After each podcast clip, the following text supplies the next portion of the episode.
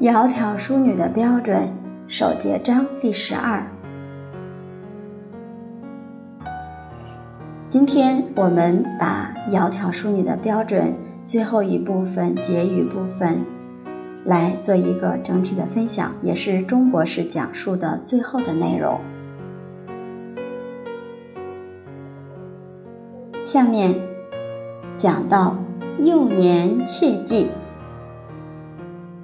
就是说，学女德最好从幼年时，从小就开始学。我们讲“少成若天性，习惯成自然”，从小就这样学了，他不会觉得这是属于禁锢，是属于过时的，他没有这样的感觉。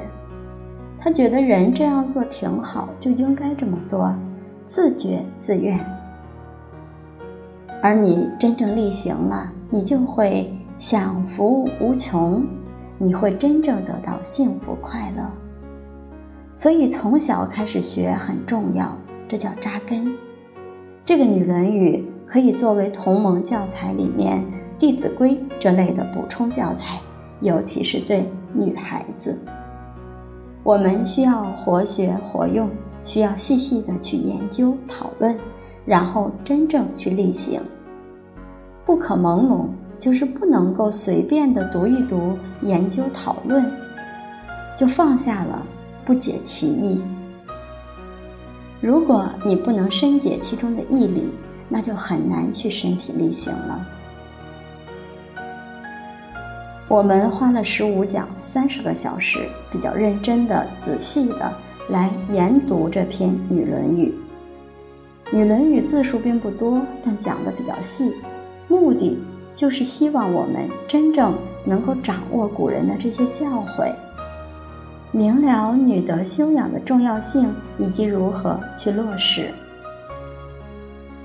身为女子，能够力行《女论语》的教诲，你就真正能够成为当代的贤女孝妇。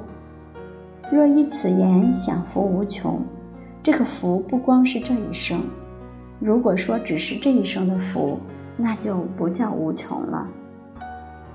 生命是生生世世无止境的，这一生能够积德行善、恪守妇道，自己的德行完美，那未来的福分不可思议。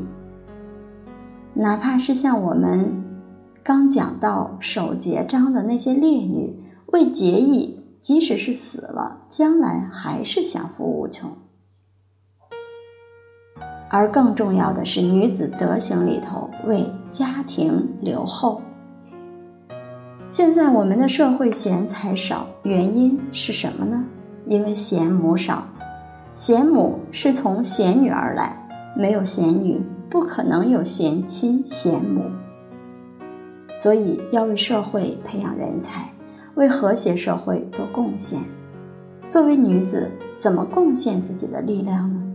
就是从我自身做起，力行女德，自己做一个贤女，你就你成就了一个贤女，大家都敬重你，向你学习，你就能够感化社会。德行感化的力量，那是不可思议的。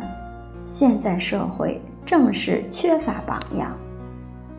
不管你是未婚的女子，还是。已婚女子，只要有真正的女德，你一样能够治国平天下。如果未婚的女子，或者这一生想像宋若昭一样终身不嫁的，她是守着清高的生活，也可以，她也是例行女德，她以文传世，写了《女论语》。我们现在来讲她，专职推动传统文化教育。这很好，很可贵。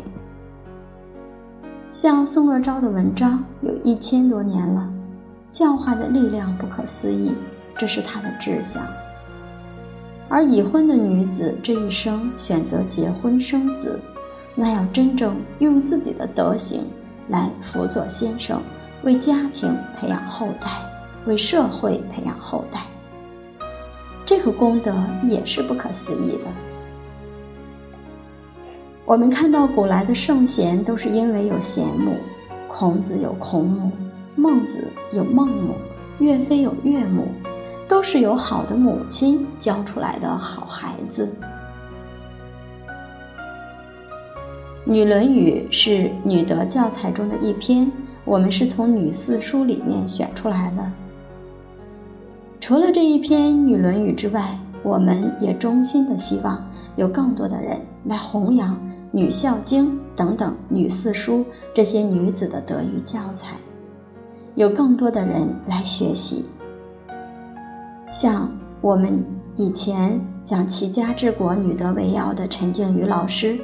她在弘扬女德，像做个兴家旺族的女人马一玲老师等等，他们都在弘扬女德，他们都在讲女四书。